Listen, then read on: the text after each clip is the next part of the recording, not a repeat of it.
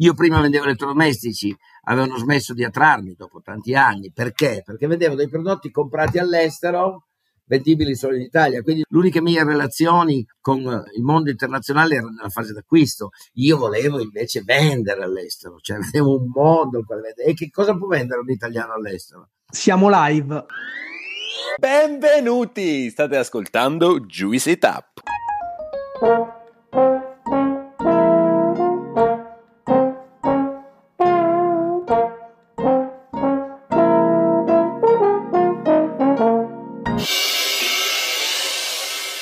Siamo Gianluca e Claudio e con Alessandro siamo i fondatori di questo podcast e del progetto Juice. Voi non lo sapete, ma il mio primo approccio con la gastronomia e con il mondo solo food è stato con un corso di cucina da Italy. Italy e quindi Oscar Farinetti, nel mio ma nel nostro percorso, hanno avuto un ruolo centrale. Insieme a Carlin, Carlo Petrini, infatti, hanno rappresentato sicuramente due dei fari nel nostro percorso di formazione. Lo avrete capito dall'intro, oggi abbiamo ospite Oscar Farinetti, imprenditore, dirigente d'impresa, scrittore e molte altre cose. Con Oscar parleremo del suo percorso soffermandoci nello specifico sulla storia e lo sviluppo di Italy. Oscar ci porterà aneddoti e storie della sua vita, ispirandoci e facendoci venire un'incredibile voglia di fare. Oggi non vi tedierò con la solita marchetta perché voglio lasciarvi all'intervista, ma ringraziarvi perché se possiamo portare storie come queste sul podcast è merito vostro. Claudio, direi che possiamo partire. Ciao Oscar, benvenuto su Juicy Tap. Ma grazie, grazie di avermi invitato. Sono pronto.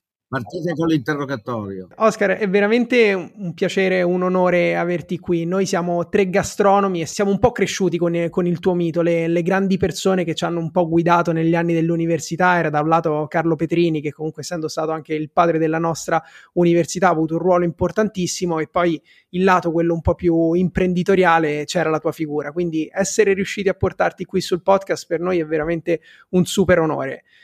Ci piace partire sempre dalla storia dell'individuo. Guardando anche i tuoi libri, immagino che tu sia una persona a cui non piace tantissimo raccontarci, però ci piace un po' vedere come si è costruito il personaggio. Quindi raccontaci un po' chi è Oscar Farinetti, il percorso e secondo te quelle che sono state le esperienze più significative che ti hanno portato dove sei oggi. Bravo, hai individuato la premessa. Odio parlare di me stesso e non mi piacciono le persone che parlano di sé. Se hai letto il mio libro, la mossa numero 7 è restare giovani e la prima indicazione che do per restare giovani è eliminare la parola io dal proprio vocabolario. Siamo pieni di gente che parla solo di sé, giovani di età e vecchi di età, cioè anche dei giovani che su Instagram fanno le stories, parlano solo di sé. È una roba tremenda, bisogna occuparsi degli altri, ascoltare, parlare del bene comune. Tuttavia, visto che mi devo adeguare, eh, lo faccio e vi dico che sono sono uno nato nel mille, che ha avuto il culo pazzesco di nascere nel 1954 e quindi si è fatto gli anni 60. Voi ragazzi non potete neanche immaginare cosa sono stati gli anni 60. Una figata pazzesca, era bellissimo, c'era armonia, c'era fiducia, c'era senso della vergogna, c'era impegno, c'era coraggio, c'erano dei valori inestimabili che oggi sono secondo me un po' persi, ma eh, assolutamente recuperabili. Devono essere recuperati dalla vostra generazione. Almeno questo possiamo servire un po' noi. Sono nato nel 54, il 24 settembre, dunque in piena vendemmia, ad Alba, capitale delle Langhe, mio papà di Barbaresco, mia mamma di Barolo. Dunque, capito, un destino. Dovevo occuparmi di vino e di robe che oggi è il mio mestiere principale. Mio papà partigiano, questa è stata la mia più grande fortuna, mia mamma una lavoratrice pazzesca, piena di valori, nati nella povertà d'impresa, sono nato, era fantastico, eravamo poveri ma imprenditori, capito? Nel senso che le cose non andavano granché bene. Mio padre ci metteva tutto l'impegno possibile. Io a casa sentivo solo parlare di prodotti, di prezzi, di impresa, quindi sono nato in mezzo a quelle robe lì. Difficoltà, debiti, grande fatica a pagarli, si mangiava il caffè latte la sera, buonissimo, col pane del giorno prima, qualche volta la panada, che è pane nell'acqua calda, ma si stava bene. Il, il prosciutto, quando si diceva prosciutto voleva dire cotto ed era rigorosamente di spalla. Io andavo volentieri quando eravamo invitati ai matrimoni da bambino, perché si mangiava il prosciutto crudo e l'acqua gassata, la lurisia gassata non quella che facevamo con l'idrolitina, però un'armonia totale. Mia nonna Teresa, meravigliosa, la mamma di un partigiano, rimasta vedova giovanissima, con questo figlio che l'8 settembre del 43 è scappato in montagna, è andato a sfidare la morte, però che ha conquistato la libertà e quindi questo ambiente. Ho, ho partecipato tutti i 25 aprile eh, di tutti gli anni, da, dal 1950, eh, essendo nato a settembre, dal 1955 fino all'altro ieri. Fino al 2009 li ho fatti con mio papà, con cui ho lavorato per 53 anni, ho vissuto per 53 anni, è stata una meraviglia, eccetera. Poi sono diventato grande, sono andato a lavorare con lui. Nel 1978 avevo 24 anni, mi sentivo un misto tra Nembo Kid, Sandokan e, e Superman e quindi ho deciso che potevo, mi mancavano sette esami alla laurea, ho detto bene, nel 78 mi sposo, parto militare, incomincio a lavorare definitivamente, ufficialmente con mio padre e do questi sette esami che mi mancano, mai dati. E l'unica cosa che non ho fatto del mio progetto è quella, perché mi sono sposato, sono partito militare, ho cominciato a lavorare con mio padre, non ho più dato neanche un esame. Infatti mio padre nel 2009, molti anni dopo, è morto con un magone. Il magone che io non mi fossi laureato per colpa sua per questo lavoro terribile, perché non è che non ho dato esame perché non c'avevo voglia di studiare, mi piaceva da matti studiare, è che c'era negli anni 80, all'inizio degli anni 80, a fine anni 70, gli interessi andarono dal 6 al 25% in sei mesi. Adesso siamo spaventati dal 6-7%, 25%. E mio padre, che era un accumulatore seriale di debiti, e meno male che li ha fatti, perché sennò non avremmo avuto un euro, ebbene, non riuscivamo a pagarli, era un casino. Noi stavamo bene dopo le 5 del pomeriggio perché chiudevano le banche, il, che quindi non, non, chiedevano i rientri, capito? Il massimo era il venerdì alle 5 perché fino a lunedì ci avrebbero lasciati tranquilli. Sono stati anni durissimi, ma sono quelli che mi hanno temprato, ce l'abbiamo fatta, un euro esploso. Lui mi ha chiesto di occuparmi del non food, che lui era alimentarista, quindi la mia famiglia è sempre stati alimentaristi, lui faceva la pasta, l'altro faceva il caffè, eccetera. E io mi sono innamorato degli apparecchi elettrodomestici di elettronica, perché compresi in quegli anni che non si, ci saremmo rigirati intorno ad un cavo del telefono per tutta la vita, compresi che quei televisori così spessi e bianco-neri sarebbero diventati stretti a colori, compresi che quegli impianti stereo che vendevo erano gioia pura e quindi mi, mi specializzai in questo settore, allargando sempre di più il reparto, allargando sempre di più il reparto finché divenne il reparto principale dell'ipermercato, come compresi molti anni dopo vuol dire che siamo nel 2000, compresi che era finita, era finita, che non avremmo più venduto un impianto stereo, una videocamera, una fotocamera, eh, un organizer, un telefono, incassando 10 milioni di lire, ma che tutta quella roba sarebbe finita in un apparecchietto da 299 mila lire e che era finita per quel settore lì e quindi decisi di cambiare mestiere. Quindi ho fatto l'elettrodomesticaro prima con mio padre insieme agli alimentari, poi solo l'elettrodomesticaro puro abbiamo fondato la Unieuro, che era il nome inventato mio padre, però diventa, prima era Unieuro Market e vendeva alimentari con un po' di elettrodomestici, poi divenne Unieuro. Convinsi mio padre nell'89 a vendere tutte le attività alimentari di famiglia, non dormì, non dormì per un mese, e fu una roba terribile, però mi voleva talmente bene in questo cerco di assomigliargli, voleva più bene a me che alla company, quindi aveva visto in me una luce e pensava che avrei, potuto farcela. E io la stessa cosa cerco di fare con i miei figli oggi, cerco di ricordarmi quell'insegnamento. Ebbene, quindi partimmo con gli elettrodomestici e ci trovammo in una quindicina d'anni ad avere 106 uni euro in Italia, la più grande azienda d'Italia, una delle più grandi d'Europa, l'abbiamo venduta, abbiamo incassato un sacco di soldi e abbiamo preso quei quattrini, li abbiamo buttati dentro Italy e abbiamo fondato Italy. Analisi diversa, abbiamo fondato Italy e siamo partiti con Italy ed eccoci qua. Oscar, innanzitutto ti do un grande benvenuto anche da parte mia qui a Juicy Tap. Avevo una curiosità, l'idea di Italy è venuta da te o è venuta da tuo padre? Perché hai detto che tuo padre era l'alimentarista e non, ha, non hai mai gestito tu la parte di, di, alimentari, è stata un'idea tua o di tuo padre? No, è stata mia, è stata mia, ma mio padre ne fu ben contento. Le idee nascono sempre dall'analisi. Ricordatevi ragazzi che qualsiasi progetto è fatto di due parti, l'analisi e la costruzione progettuale. Quella che non devi mai sbagliare è l'analisi, perché se sbagli l'analisi vai nella direzione sbagliata. L'analisi è il presente, cioè l'intuizione, diceva Sant'Agostino. Suggerisco a tutti i giovani di avere in libreria le confessioni, almeno il libro tredicesimo, che narra il tempo. descrive il tempo. Ricordatevi ragazzi, il tempo è il vero lusso, il tempo è la cosa principale con cui abbiamo a che fare. I ricchi sono quelli che sanno gestire il proprio tempo, i poveri, a prescindere da possono avere mille miliardi, sono poveri se non sanno gestire il proprio tempo. Ebbene, nel presente devi fare l'analisi. L'analisi consiste nel guardare lo scenario e vedere se c'è uno spazio in questo scenario dove infilare le tue speranze. Io prima vendevo elettrodomestici, avevano smesso di attrarmi dopo tanti anni. Perché? Perché vendevo dei prodotti comprati all'estero vendibili solo in Italia. Quindi l'unica mie relazioni con il mondo internazionale erano nella fase d'acquisto. Io volevo invece vendere all'estero, cioè avevo un mondo al vendere. E che cosa può vendere un italiano all'estero? O cibo, o abbigliamento, o mobili, o manifattura di eccellenza. E che io ho scelto il cibo, che era il mestiere originale di famiglia.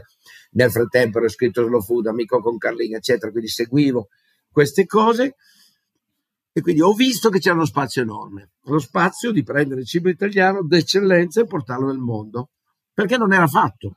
Se tu pensi che nel 2005, quando completai questa analisi, l'Italia esportava meno della metà della Francia di agroalimentare, meno della Germania, oggi siamo più alti della Germania, meno addirittura dei Paesi Bassi dell'Olanda, oggi siamo più alti, era perché mancava un retail all'estero, cioè mancavano gli italiani che alzassero il sederino della sedia e andassero a vendere questi prodotti.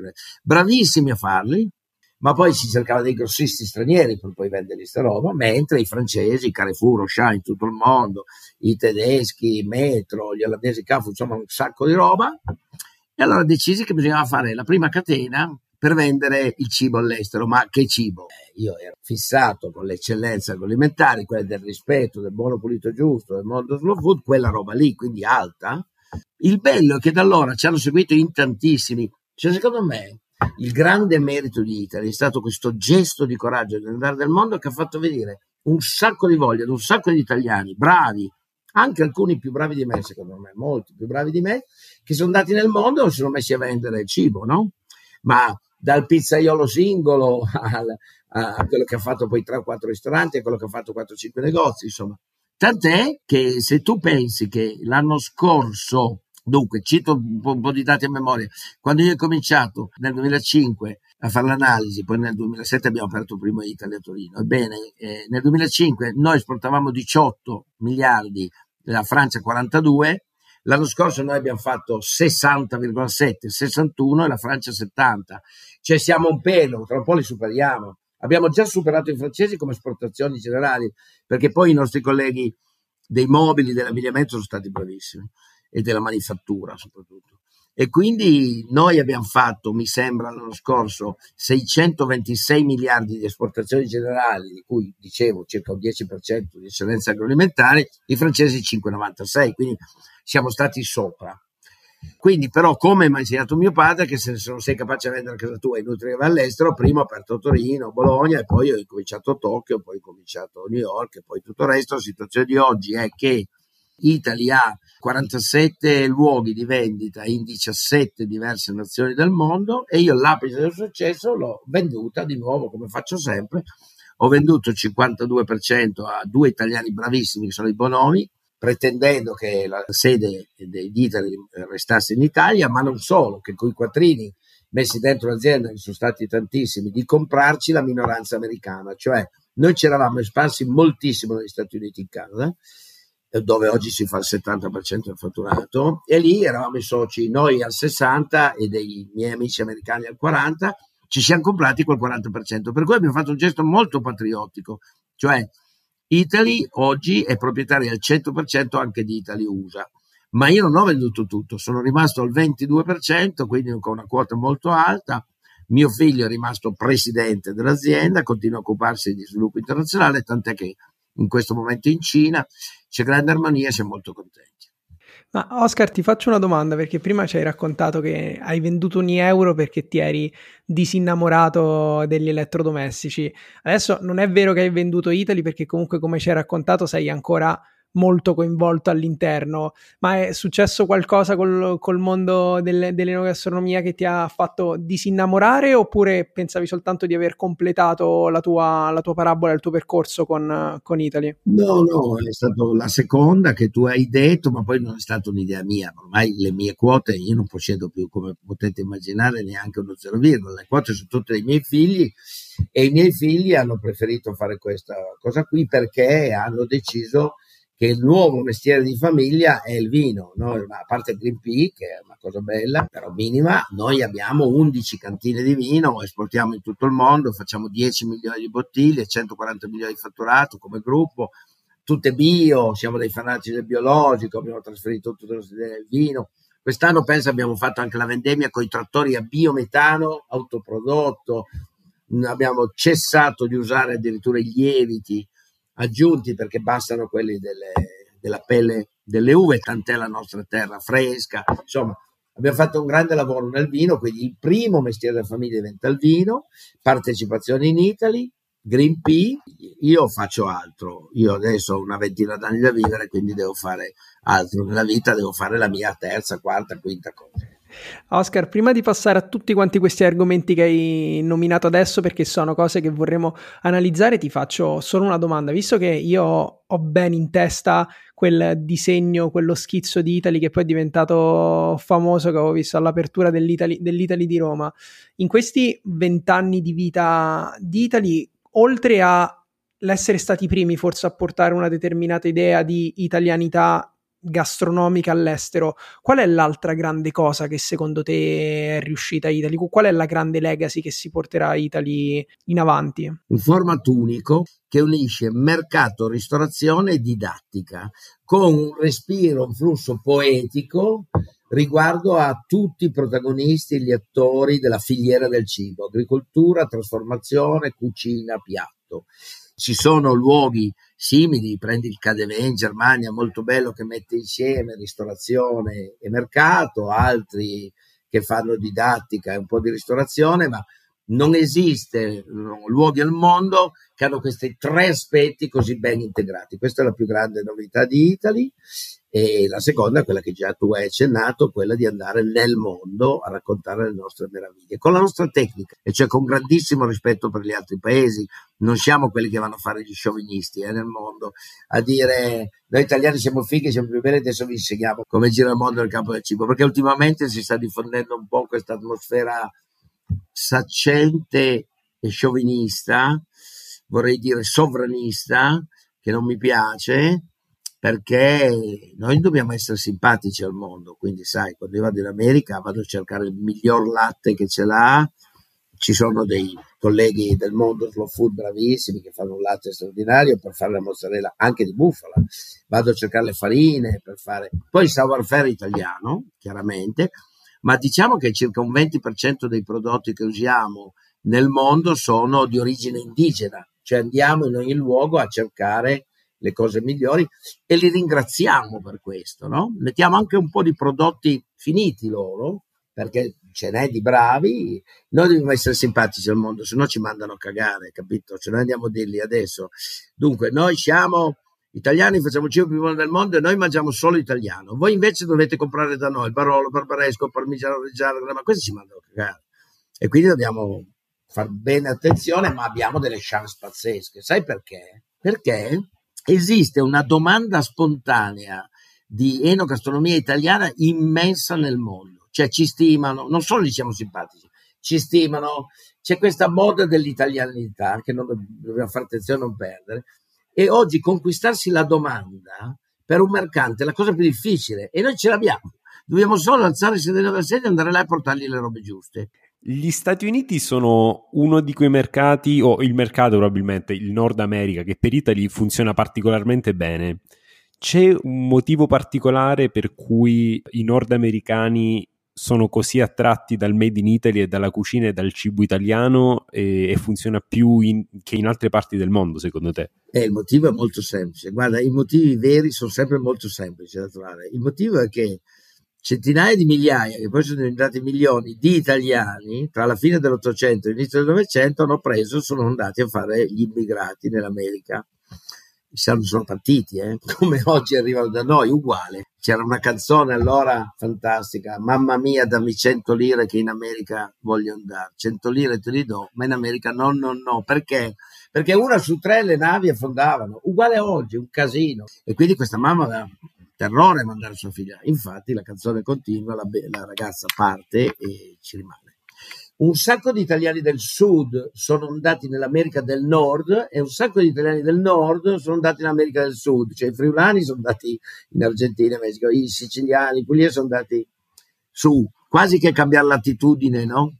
eh, ti, ti, ti, migliori il futuro. E quindi il fatto che siano andati così tanti italiani hanno incominciato a insegnare a mangiare la pasta, a mangiare la pizza e poco per volta questa cosa si è introdotta nelle società americane, sia dell'America del Nord che dell'America. Quindi da Toronto c'è due milioni di italiani per capirci, eh? Toronto c'è due milioni di italiani, tutti sanno. Quindi è molto più difficile andare nei paesi dove non c'è stata questo tipo di immigrazione, dove bisogna raccontare tutto da zero, cioè che l'acqua bisogna farla bollire prima di buttare la pasta, no? Là non hai bisogno di spiegarlo da bene. Qui c'è una profonda conoscenza, gli piace da matti, dalle famiglie italiane questa abitudine si è estesa anche alle famiglie anglosassoni, irlandesi, alle famiglie di tutto il mondo, russe, polacche che sono andate là e oggi il cibo italiano negli Stati Uniti si mangia quasi tutti i giorni in tutte le case, mentre invece in Giappone mangiano italiano come noi italiani mangiamo giapponese una volta al mese, capito? che non puoi fare quei numeri che fai in America. Nel frattempo, come ben sapete ragazzi, gli Stati Uniti d'America sono diventati il paese più ricco del mondo, hanno il PIL più alto della Terra, ultimamente confermano la loro leadership a livello mondiale perché detengono le cinque company che detengono il, il nuovo linguaggio globale e quindi eh, ci sono non solo grandi opportunità attuali, ci sono grandissime opportunità future. È chiaro che l'America va vista come l'America, cioè due paesi completamente diversi, da un lato la costa est e la costa ovest, al centro sono altri tipi di americani che prediligono che la, la, lo spaghetto se lo fanno portare come contorno alla bistecca, che sono un po' diversi, che nei loro armadi invece di avere i barattoli con i cibi hanno mitragliatrici, hanno una visione diversa del mondo. E quindi noi ci siamo sparsi prima di tutti sulla costa est la costa ovest, poi ultimamente per esempio abbiamo aperto Dallas, che è la capitale del Texas, con grandi soddisfazioni. Pian pianino adesso dobbiamo prendere anche il centro America. Quindi, Oscar, la partenza in Giappone era per complicarsi un po' la vita, per, per partire in salita? Perché sono deficiente, perché faccio degli errori e perché, sai, un imprenditore vero commette un sacco di errori. Quando troverete un imprenditore che vi dice che non ha sbagliato mai nella vita, voi fate finta che ci sia un incriccamento digitale e disconnettetevi, perché se danno un messaggio sbagliatissimo ai giovani. La cultura dell'errore. Vedi, io ho appena scritto questo libro qua, 10 eh, mostre per aiutare il futuro, insieme a Leonardo da Vinci, il quale mediamente sbagliava 6 opere su 10. Si potrebbe fare dei musei sugli incompiuti di Leonardo perché non ce la faceva. E io quando dopo che ho letto sta roba sono andato su un foglio bianco a scrivere tutte le robe che ho combinato nella vita, nelle imprese e che io ne ho sbagliate 6 su 10 sempre. Numericamente gli errori forse è meglio che siano più alti dei successi. La cosa importante è che a livello valoriale quelle quattro robe che azzecchi valgono immensamente di più delle sei che sbagli, se no col cacchio che sarei qua a raccontarvela, no? Però i sei errori che fai ti aiutano da morire. Uno degli errori topici di Italy è stato quello di decidere di andare prima a Tokyo che non a... Io avevo le due posizioni trovate, dovevo scegliere quale aprire prima. E sull'onda del successo di Torino e di Bologna, avevo aperti solo due, sai, ti monti la testa pensi di essere invincibile e dici eh no, incomincio da dove è più difficile, no? Sai, il ciclista che si è portato a testa dice incomincia la salita, fa una cazzata, già prima fare un bel po' di discesa, un po' di pianura, poi quando le gambe a posto vai in salita. Meno male che dopo il Giappone ho aperto in America e a New York ed è stato un successo pazzesco perché altrimenti rischiavamo di saltare. Eh? Perché poi nella mia grandeur eh, quasi tipo francese, esaltazione chiamiamola, dopo che ho aperto il primo e perdevo soldi, ne ho aperti altri cinque in Giappone, pensando con gli altri cinque guadagno, alla fine perdevano tutti. Poi fortunatamente ho trovato Mitsui, che è una bellissima azienda giapponese, e gli ho venduto Italy, Italy Japan ed è diventato un franchise, capito? Poi, e poi il successo di New York. Sulla quinta. Eh, New York è impressionante il fatto che oggi, ora non so se è un dato ancora attuale, un dato di qualche anno fa, il fatto che l'Italy di New York sia tra le prime cinque attrazioni della... della... È ufficialmente la terza. La te- eh. no, è il terzo luogo più visitato di New York e quindi crediamo l'America. È un'indagine che il New York Times fece. Primo è arrivato, primo è arrivato l'Empire State Building, il secondo è stato il Metropolitan Museum, terzo noi. Pensa che Apple Store era soltanto il quinto o sesto posto. Ma poi 86 milioni di fatturato in un negozio solo, è quello che, dove si incontra la Pinta la Brode, 800 collaboratori, una cosa bellissima. Impressionante. Oscar, io com- come dicevo all'inizio, un po' nel nostro percorso da appassionati di enogastronomia che poi hanno deciso di allargare il loro percorso, per noi te e Carlin avete rappresentato un po' due, due figure di, di, riferimento, due grandissimi pensatori che avete deciso di fare del, del, bene, di portare nelle idee del mondo in maniera leggermente diversa, ma sempre con gli stessi valori. E ho ascoltato più volte tue interviste, ma anche sentendoti parlare, ce l'hai anche detto prima, la figura di Carlin è stata una figura determinante all'interno di questa, de, del tuo percorso, all'interno di Italy. Pensando a Carlin, quali sono le, le cose che ti vengono in mente, l- la più grande influenza che ha avuto su di te? Intanto non siamo assolutamente paragonabili perché lui è immensamente più grande di me. Io ho applicato le idee di Slow Food nel mondo dell'impresa, lui le applica nel mondo dell'educazione, della scienza, della scuola, eccetera, ma è, il, è l'ispiratore di tante altre cose. Carlin, Carlin bisognerebbe fare un monumento da vivo. Quello che mi ha insegnato, mi ha insegnato che la gastronomia è una scienza ed è, questo è fondamentale. Poi sai, dopo che ho conosciuto lui, ho letto Brillant Savarin, ho letto L'Artusi, ma Brillant Savarin spiega che la gastronomia è una scienza e che non è soltanto una scienza matematica, è anche una scienza poetica. E quindi lui, ispirato da questo, è stato il primo a raccontare i grandissimi valori che ci sono intorno al mondo della gastronomia. Pensa alla filiera. Sai, ogni prodotto ha una sua filiera. Il cibo, la filiera è agricoltura, trasformazione, cucina, piatto. Lui è stato il primo a dire che se non capisci di, di un po' di agricoltura, di trasformazione, di cucina, non puoi stabilire se quel piatto è valido oppure no. Bisogna conoscere la filiera. Ed è stato il primo a parlare che bisogna migliorare nettamente la distribuzione della ricchezza fra gli attori di questa filiera, no? che non si può pagare troppo pochi contadini. E questo è proprio il senso di aver preso la gastronomia, averla fatta diventare una scienza e una scienza composta da matematica e da poesia e quindi la parte etica ha un fondo pazzesco. Noi abbiamo, credo, dimostrato che si può unire etica impresa, infatti guadagniamo molto meno di quello che dovremmo guadagnare, infatti in certi anni abbiamo anche perso, non parliamo poi del Covid, anche lì come prima, meno male che in certi anni abbiamo guadagnato talmente tanto e non ci siamo distribuiti per cui li abbiamo messi quando abbiamo perso, perché la parte etica rappresenta un momento fondamentale i valori che ci sono intorno all'enogastronomia sono immensi perché c'è convivialità, c'è armonia, c'è letteratura, religione, c'è storia, c'è cultura, c'è rappresentazione della varietà degli animi umani e c'è questo rapporto completo di un prodotto che nasce dalla terra, entra nel nostro corpo e ritorna alla terra. Stiamo parlando del primo gesto primordiale di noi umani, che è sottoposto ad una serie di ossessioni. Nella seconda parte del mio libro c'è un capitolo molto corposo che si intitola Cibo, sublime ossessione, dove cerco di raccontare come si può far diventare sublime l'ossessione. Intanto parto dal dato che il cibo è ossessione. E se pensi, noi abbiamo incorporato in noi, in maniera subliminale, che se non sappiamo, l'ossessione dei nostri avi che se non riuscivano a cacciare quel giorno e non trovavano frutta e verdura da raccogliere non mangiavano, rischiavano di morire di fame. Abbiamo incorporato in noi, in modo subliminale, l'ossessione che deriva dal fatto che mangiamo esseri morti, che per mangiare bisogna uccidere tutti noi. Siamo stati catapultati su un pianeta, in un mondo dove per nutrirci dobbiamo uccidere altri esseri viventi, dalla carota al maiale, dobbiamo ucciderli.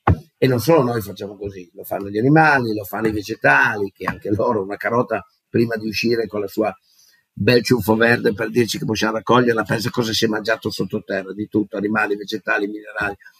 Ci sbraniamo a vicenda. Allora anche in questo caso nasce il concetto slow dell'ottimo rapporto con gli altri esseri viventi che poi purtroppo devi uccidere per mangiare. È un tipo di ossessione.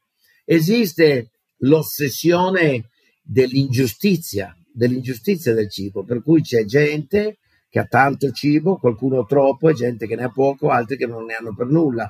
Questa distribuzione inequa, per il fatto che siamo 8 miliardi, produciamo cibo per 12 miliardi e magari questo 826 milioni non hanno cibo e oggi, come ogni giorno dell'anno, entro mezzanotte moriranno 25 mila bambini per mancanza di cibo, un'altra forma di ossessione. Esiste l'ossessione che porta alla bulimia o all'anoressia, quindi ho cercato di mettere insieme queste cose per trasformarle in sublime ossessioni.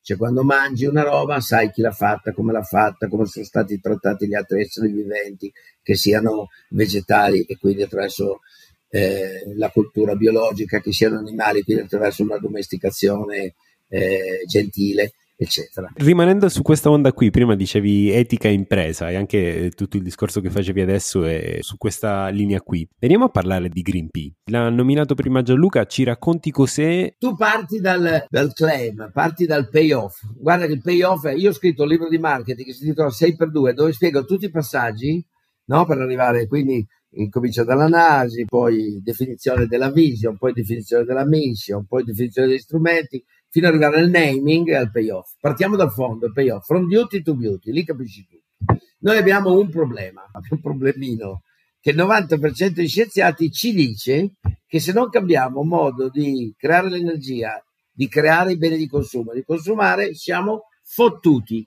Fottuti vuol dire che entro 5-10 generazioni finirà la vita umana su questo pianeta. Perché per produrre questi beni, questa energia, per fare questi beni, abbiamo mandato una marea di CO2 eh, in cielo, diciamo in maniera molto semplice per capirci, questa CO2 cambia completamente le fasi climatiche, ci sarà un innalzamento di temperatura, un innalzamento delle onde, più terremoti, più, più tutto, un, ca- un casino.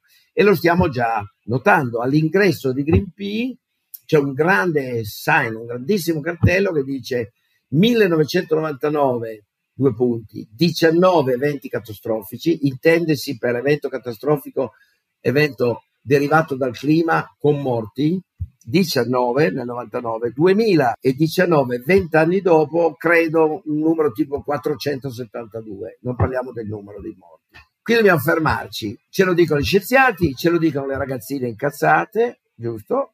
Ce lo dicono i volontari delle varie associazioni, non basta. È arrivato il momento che entriamo in scena noi, noi imprenditori, perché se non entriamo in scena noi, non cambiamo modo e, e continuiamo a fare dei convegni. Ma siccome nei convegni la cifra del linguaggio più usato è il duty, cioè il dovere, dobbiamo farlo per dovere, e abbiamo visto che non cambiamo un cacchio, non cambiamo. Per voi è più facile. Io sono incazzatissimo con quelli della mia generazione. Non hanno nessuna intenzione di cambiare perché dà fastidio, perché siamo tutti dei neofobi, dei non curiosi, resti al cambiamento. Allora bisogna farlo per bellezza, from duty to beauty, bisogna narrare questo nuovo modo di approcciare il consumo per bellezza. Dobbiamo fare in maniera che ci sentiamo fighi a non usare plastica monouso, ci sentiamo fighi ad avere l'auto elettrica, ci sentiamo fighi a fare tutti la differenziata, fighi, capito? Cioè ammirevoli, piacenti, non gente che ha grande senso del dovere, perché con il senso del dovere non andiamo da nessuna parte. Quindi abbiamo creato un luogo bellissimo, l'idea di base, costruiamo un luogo tanto passivo al 100%, ma bellissimo, facendolo diventare così figo, difatti ha vinto tutti i premi di architettura da quando è nato, ogni anno vince, andando a prendere il legno dalle foreste di Belluno, Vaia, che erano state distrutte, da acciaio riciclato, vetro riciclato, pavimenti che crea energia, molto figo, dentro vendiamo solo prodotti compatibili con il rispetto del pianeta, con il tema del rispetto, quindi dalle auto elettriche all'energia da fonti rinnovabili, agli abiti di cotone riciclato, lana riciclata, da mobili fatti con l'FSC, lo raccontiamo per bellezza e proviamo. È partito piano perché è partito nel 2020, siamo stati così avanti da aprile a dicembre 2020. Abbiamo aperto dopo tre giorni, abbiamo chiuso per il Covid, poi abbiamo aperto una settimana, poi sei mesi chiusi Così adesso è, sta girando abbastanza bene, quest'anno fa il bilancio in pareggio, siamo molto contenti e magari il prossimo anno guadagnichi qualcosa fino a che costruiamo un format che funzioni bene. Stiamo notando all'inizio la gente non gliene fregava un tubo di spendere un po' di più per comprare una roba fatta compatibile con l'ambiente, perché poi il segreto è la durata, no? Infatti i francesi sostenibilità la chiamano durabilité. Noi dobbiamo comprare la metà di cose che costino il doppio, questo dobbiamo fare, per dire una roba sempliciotta per risolvere il problema. Poi un domani, se siamo tranquilli che abbiamo trovato il forma giusto, cominciamo a farne uno all'estero, uno due all'estero, un po' di anni, poi lo rivenderò, poi eh, facciamo qualcos'altro. Mio papà mi ha insegnato, mi diceva sempre, non affezionarti alle cose, affezionarti alle persone. Le cose le crei, le fai crescere, poi le vendi, ma non cambiare mai le persone. Infatti, pensa che in Italia mi sono portato tutti i miei amici di Unieuro, capito? Soci, amici, e adesso li ho portati il vino, il VP. Siamo sempre i soliti, ci vogliamo bene e cerchiamo di vivere insieme, anche perché da solo non combini il tubo. Eh. Altra cosa di cui defidate dell'imprenditore self-made man, che è solo lui, che lui è il genio, che lui fa tutto lui, senza complici, senza amici, senza soci, non combini niente. E senza i tuoi collaboratori. Oggi l'impresa è fatta dai proprietari e dai collaboratori con pari dignità L'imprenditore senza i lavoratori non combina un tubo e gli imprenditori senza l'idea i soldi che mette l'imprenditore non hanno lavoro. Bisogna capire che siamo sulla stessa barca. A me mi mandano in veste quando sento questi corporativismi, no? Dei, dalla Confindustria ai sindacati, per cui l'imprenditore pensa che nessuno voglia di lavorare, i lavoratori pensano che gli imprenditori sono tutti corrotti, rubano e non pagano le tasse. Grazie.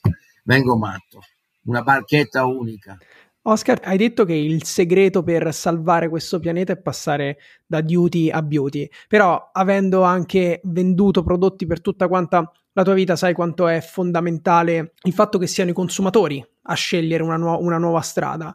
Nel mondo del food si parla tantissimo di etichettatura che possa guidare verso scelte più consapevoli. Secondo te questa qui può essere una strada? Qual è il segreto lato prodotto per convincere i consumatori a comprare prodotti che facciano meglio a loro, all'ambiente e alle persone che li, che li producono? È l'etichetta o c'è qualcos'altro? Hai centrato esattamente il tema, bisogna convincere il cliente finale perché è lui che decide, quindi bisogna lavora su di lui. Quindi ci va uno storytelling di un certo tipo per convincerli ed è quello che abbiamo individuato noi, farli sentire fighi, no?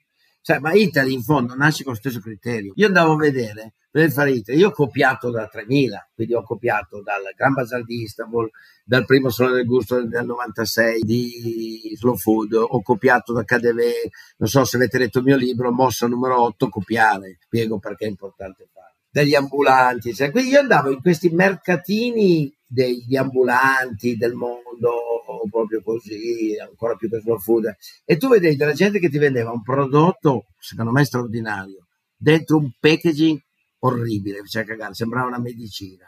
Lui con la barba lunga che sembrava Robinson Crusoe dopo sei mesi di isola, in, una, in un ambiente tutto di senso del dovere, perché così, eh no Italy ha aperto una bellezza, no? ha messo questi prodotti, ha creato i packaging. Il packaging deve comunicare, il packaging è fondamentale. Futuro, l'altro sono andato a un convegno a Marca e, e sul packaging ho proprio spiegato questa idea mia. Il futuro è nel packaging, adesso ci siamo sui prodotti.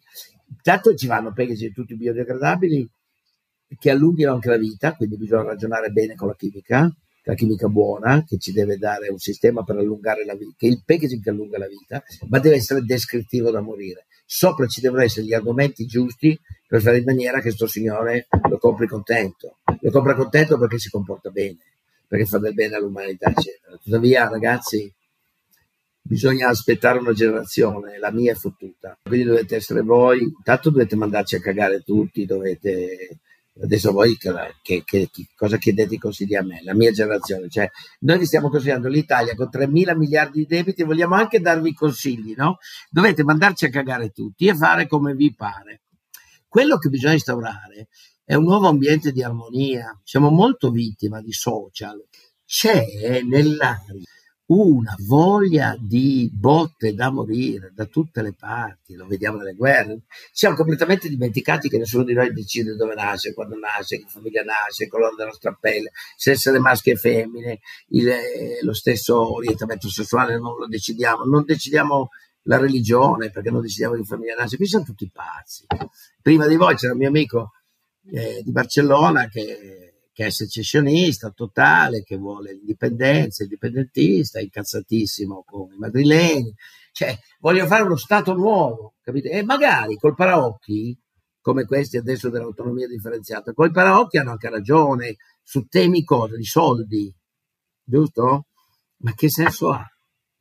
Che senso ha? Quando c'è una famiglia, voi avete figli, no? Nessuno dice. Spero che li farete, perché si cambia da così così, è una meraviglia. Ma quando tu hai una famiglia con dei fratelli, uno magari sa un po' di più, uno un po' di meno, quelli di più aiutano quelli di meno, capito? E, e c'è armonia, non perché sono più bravi, vaffanculo. Cioè bisogna cambiare molto e tocca a voi, bisogna mettere nella scuola delle, delle, delle nuove scienze, cioè la scienza di educazione civica va, va, scritta e studiata in maniera completamente nuova, bisogna mettere l'educazione agroalimentare, bisogna mettere l'educazione alle vocazioni dei singoli paesi, ma soprattutto, quando parlavo di civismo, l'educazione all'armonia e a cercare di essere tutti un po' più buoni, meno cattivi c'è tanta cattiveria in giro. Oscar, prima di, di, mandare a cagare la tua, la tua generazione, torno, torno, sui consigli, perché chi ci ascolta magari non lo sa, però mh, tutte queste cose che ci hai detto fanno parte anche dei, dei tuoi dieci consigli, le dieci mosse per affrontare il futuro. Però io avevo una curiosità, perché ne abbiamo, abbiamo toccato diverse mosse, ma ce n'è una che, che quando le ho lette mi è, mi è piaciuta particolarmente, più delle altre, che è la prima poi, cioè saper gestire l'imperfezione. Ci, ci, spieghi cosa vuol dire? Bravo, bravo, bravissimo. Hai centrato la mossa delle mosse, la più importante di tutte. Vuol dire semplicemente questo. Perché a noi piace la torre di Pisa? Perché pende. Ma cosa fa? Fa una cosa sublime. Pende ma non cade. Sa gestire la sua imperfezione. siccome siamo tutti esseri imperfetti, tutti, intanto perché non prendiamo noi le decisioni apocalittiche della nostra vita, non decidiamo quando moriremo, come moriremo, cioè sostanzialmente la nostra vita è un percorso, un viaggio dal punto A al punto B di cui sappiamo un tubo sia del punto A che del punto B, però in mezzo cacchio, in mezzo qualche decisione possiamo prenderla, no? E la decisione principale è quella di gestire la nostra imperfezione, cioè non solo tollerarle, gestirle per ottenere cosa? Il subottimale, che è la vera, io spiego nel libro, spero che l'abbiate apprezzato, l'importanza del subottimale. Tipo, adesso quando abbiamo cominciato c'era la voce, l'audio un po' basso, allora subottimale, e io parlo forte così cerco di dire, non è l'ottimale, ma non la stiamo facendo ugualmente, perché potevamo decidere, siccome c'è l'audio un po' basso, non lo facciamo.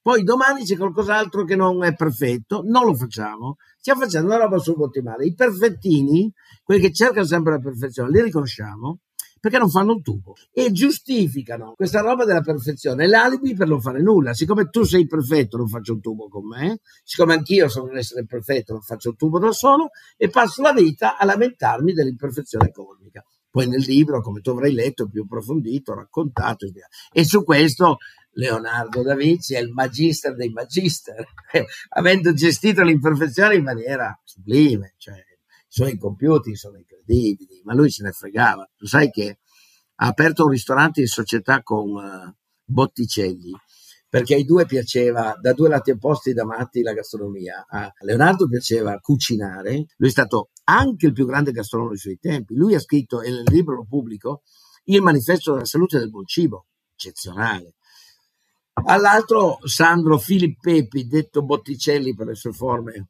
un po' larghe, piaceva mangiare da Dio, apre un ristorante si Osteria delle Tre Rane, Leonardo in cucina e l'altro Botticelli in sala. Riescono a fallire dopo sei mesi, chiudono per mancanza di clienti perché Leonardo faceva bel cuisine, quindi faceva solo piatti vegetariani perché lui era vegetariano, però le chiamava pastiglie di mucca, spalla di serpente, ghiro farcito, ma erano vegetali. E porzioni ridotte, pulizia, inventa la forchetta a tre punte, il tovagliolo, tutta roba che non ne fregavano. Comunque lì volevano mangiare e spendere poco.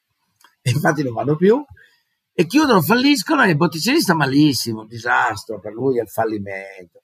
E Leonardo è contento come un papa, gli dice abbiamo passato sei mesi fantastici, intanto abbiamo capito che il nostro mestiere è un altro, torniamo dal verrocchio di Pisa, però ci è servito, abbiamo avuto relazioni umane, abbiamo inventato cose, cerca di spiegargli no? L'errore, la gestione dell'errore e dell'imperfezione. Grazie che hai scelto quella mossa perché è quella che mi sta più a cuore e l'ho messa al primo posto per quella. E un mio vecchio maestro diceva che fatto è meglio pe- di perfetto, che in inglese suona anche più figo, che è done is better than perfect. Però se- secondo me tutta quanta questa intervista e quest'ultimo passaggio, Oscar, racconta bene di, di, una tua caratteristica fondamentale. In un'ultima intervista, ora non ricordo qual era, non voglio fare un torto, dicevi che ci sono una serie di parole che se si aggiunge ismo alla fine diventano brutte, buono, buonismo, consumo, cos- consumismo. Però ce n'è una che invece finisce con ismo, ma estremamente positiva che è quella di ottimismo perché ascoltando questa intervista comunque sei una persona da cui fuoriesce questo ottimismo contagioso.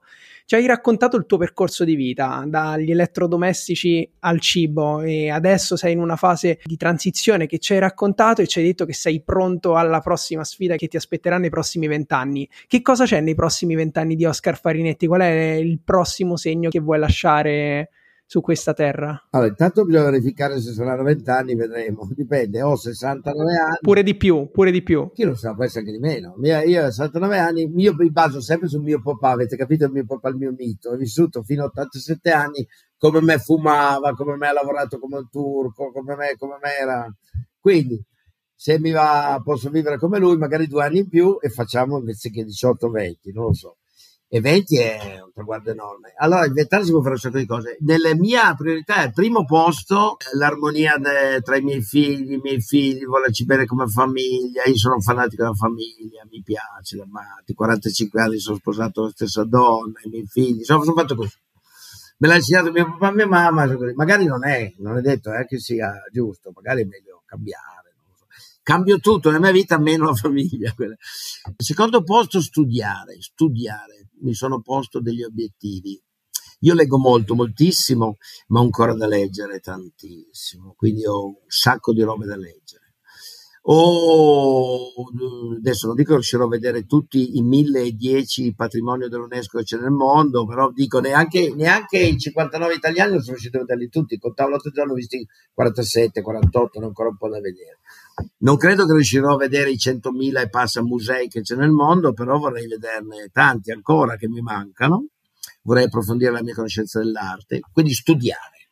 Studiare è la cosa più bella del mondo e vedrete, vi toccherà anche a voi, studiare da anziano ti riprende. Poi fortunatamente adesso, nella mia epoca, nell'epoca del mondo digitale, abbiamo degli strumenti pazzeschi per studiare molto più in fretta rispetto ai miei tempi se dovevo andare avere l'enciclopedia, conoscere, capire, quando era un po' più soldi la UTET, dovevo andare lì a cercare, perché adesso ci sono delle meraviglie nel mondo per, per migliorare in fretta. Ho due fondazioni che vorrei portare avanti a vita, una si chiama Mirafiore, si occupa di migliorare attraverso i libri, l'altra si chiama Hurt, Arte, che vuol dire Italy Art House Foundation, che si occupa di migliorare attraverso l'arte. Collaboro in due università e quindi collaboro con due geni, mi piace, una è l'Università di Scienze Gastronomiche con Carlin, sono presidenti e amici, mi piacerebbe continuare, dargli una mano. L'altra è con Baricco, nella scuola Holden. Pensa che bello la mia vita, no? Baricco e Carlin, due, due fenomeni. Poi vado abbastanza tanto in giro a fare convegni e le faccio a gratis nelle scuole, a pagamento per le aziende, i soldi vanno nella mia fondazione per fare robe.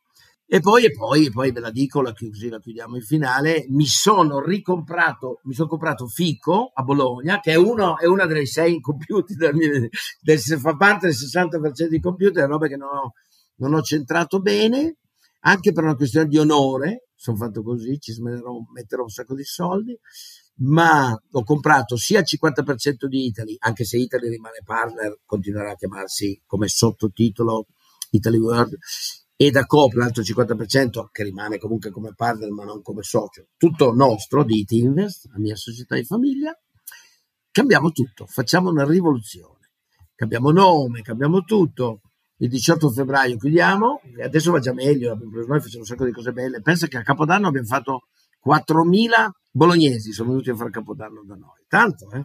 E poi riapriremo tra fine aprile e primi di maggio, si chiamerà Grand Tour Italia, Grand Tour Italia, ed è molto più facile capire. Goethe, facciamo un viaggio nelle 20 regioni italiane, con 20 gastronomie, 20 culture, 20 storie, però unite in questa cosa meravigliosa, perché sai, viaggiare in Italia dalla Valle d'Aosta alla Sicilia passi due o tre continenti, eh? sotto il profilo del savoir-faire, della storia, della cultura, del cibo, delle, dei piatti racconteremo questa Italia. Stiamo preparando, eh? quindi il gruppo di anzianotti con un po' di giovani, eh? abbiamo messo tanti giovani bravi, ex Unieuro, ex Italy, si buttano in questo progetto di cui ne riparleremo. Per me è una questione d'onore, cioè dimostrare che l'idea di base era buona e quindi chiediamo scusa di aver sbagliato qualcosa e l'altro giorno ragionavamo con i miei, mi prendevano in giro perché ho preparato uno spot pubblicitario per il lancio che come musica di sottofondo quella di Caterina Caselli, perdono, perdono, perdono, perché qua in Italia è fatto così, no? ti criticano, non vedono l'ora che tu sbagli una roba, cazzo, Farinetti ha sbagliato, diamogli addosso, perché godono, beh parte tutto anche da un po' di invidia, l'invidia è tremendo, d'altra parte Eschilo diceva non è felice l'uomo che nessuno invidia o imita. È meglio invidiare o essere invidiati. Che dobbiamo fare? Lo dico sempre a quelli che si incazzano per l'Italian sounding, sai che ci copiano, sai che nel mondo ci copiano, no? Fanno cibi e c'è gente che fa solo convegni su questo e crede di risolvere i problemi con i poliziotti che vanno a vedere. Tanto io dico, primo, speriamo che continuino a imitarci, perché il giorno che smettono di imitarci è un problema. I francesi sono incazzatissimi che adesso imitano noi e non loro vuol dire che siamo fighi se ci imitano. Secondo, dobbiamo alzare il sedere dalla sedia e andare nei loro paesi a spiegare la differenza tra un parmigiano, un reggiano e un parmesan, perché se non andiamo a raccontargli e spiegare la differenza, non è che chi compra il parmesan lo fa perché è cattivo, poi non costa neanche di tanto di meno e vuole fregare, pensa che sia italiano. Quindi andiamo a spiegargli in bocca la differenza, nei, nei campi la differenza, nel trattamento degli animali la differenza, nel latte la differenza. Dobbiamo spiegare queste qua, così per tutto il resto eh, però devo dirvi che sono molto ottimista su questo profilo per quanto riguarda tutto il mondo della celebrazione del cibo italiano nel mondo, perché stiamo facendo ma grandi non solo noi, ma in generale tanti successi dovunque. Ci tu apri il negozio, adesso pronto abbiamo aperto il secondo, cioè apri, apri, ma abbiamo aperto il terzo a New York, cioè ci siamo, no? E le cose vanno molto meglio in Asia. È arrivato un momento, adesso è arrivato il momento di andare in Cina, prima era prematuro, ma adesso è arrivato il momento di andarci a raccontare, c'è un miliardo e mezzo di persone, in India bisogna andare, abbiamo ancora un sacco di robe da fare. Oscar, questa non può essere l'ultima intervista con te, cioè ci dobbiamo trovare tra, tra qualche anno e ci dovrai aggiornare. Sì, anche prima, vediamo sto Grand Tour come va, metti che vada bene, che ho culo, a leggi. Se invece va male diremo l'ennesimo errore di Farinelli. Devo dirti che mi sarebbe dispiaciuto non parlare di Fico nel, durante questa intervista, quindi grazie per averlo tirato fuori e per averci detto cosa succederà. Eh, non che sia un segreto. Oscar, muoviamo verso la parte finale della, della nostra intervista e noi qui a, a Juicy Tap abbiamo un rito che è il rito della piccola pasticceria, cioè a tutte le persone che ospitiamo chiediamo un consiglio, tu di consigli ce ne hai già dati parecchi, ma la, la, piccola pasticceria, dato che ci hai detto che sei un gran lettore, è un consiglio di lettura, di ascolto, quindi può essere un libro, un album musicale o anche un film o un momento della tua vita. L'importante è che sia un qualcosa che durante la tua crescita è stato importante perché ti ha ispirato e ti ha dato qualcosa e pensi possa dare qualcosa a ispirare anche le persone che ci stanno ascoltando. Non ce la faccio a dirtene uno, beh uno come fai? Ma, ma bisogna essere poliedrici, vedere. Libri, libri. In questo momento sto leggendo le memorie di Adriano di Margherita Yourcenar, pazzesco. Rileggere Furore di Joe Steinbeck, che serve per parlare di immigrazione dei popoli, e leggere il Vangelo, ma quello di Luca, che era l'evangelista di sinistra, fighissimo. Lui in esclusiva racconta il figlio il prodigo, racconta il samaritano, tutte parabole di un certo tipo. Grandissimo. Musica L'isola che non c'è di Edoardo Bennato. È una canzone che è molto importante adesso che c'è guerra, cioè bisognerebbe ritornare in quest'isola che non c'è. Film Amarcord mi fa impazzire, beh di film potrei dirtene mille altri, ma fermiamoci a Amarcord di Fellini perché è Think Local at Global, cioè stiamo parlando di uno local che racconta Rimini di allora e vince il premio Oscar, ti capi? Forse per noi, per noi, italiani il fatto di pensare locale e agire globale ha ancora, ancora, più senso e quindi... Noi siamo ufficialmente il paese più figo del mondo, 70, 59 patrimonio UNESCO, dunque più bello.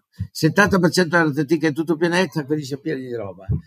La più grande biodiversità agroalimentare come si della Terra, nessun merito nostro, è eh, merito di posizione latitudine e longitudine, merito di una serie di generazioni di italiani un po' più fighi di noi. Chiudiamola così. Oscar, noi intanto ti, ti ringraziamo perché è stato un piacere incredibile, sono stati 50 minuti, un'ora veramente super in cui ci hai riempito, almeno a me, di, di ottimismo e voglia di fare. Quindi adesso spengo questa chiacchierata e vado fuori a fare e a sbagliare. Bravo, a fare e sbagliare, bravissimo. Ciao ragazzi, alla prossima. Grazie mille Oscar. Ciao.